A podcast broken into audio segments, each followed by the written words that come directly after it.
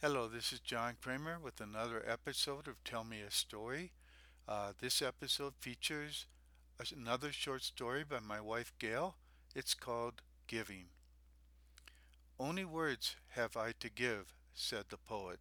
Of these I give freely, and that is all that God can ask. He cares not how beautiful the voice of the singer, but only that the singer gives his song. Do you know the story of the child who came before the Christ with no gift in her hands? When the others would turn her away with ridicule, he spoke to them all, saying, This child gives me her love, and that is the greatest gift of all. Let all of you come as empty handed as she, and then we shall have heaven upon earth.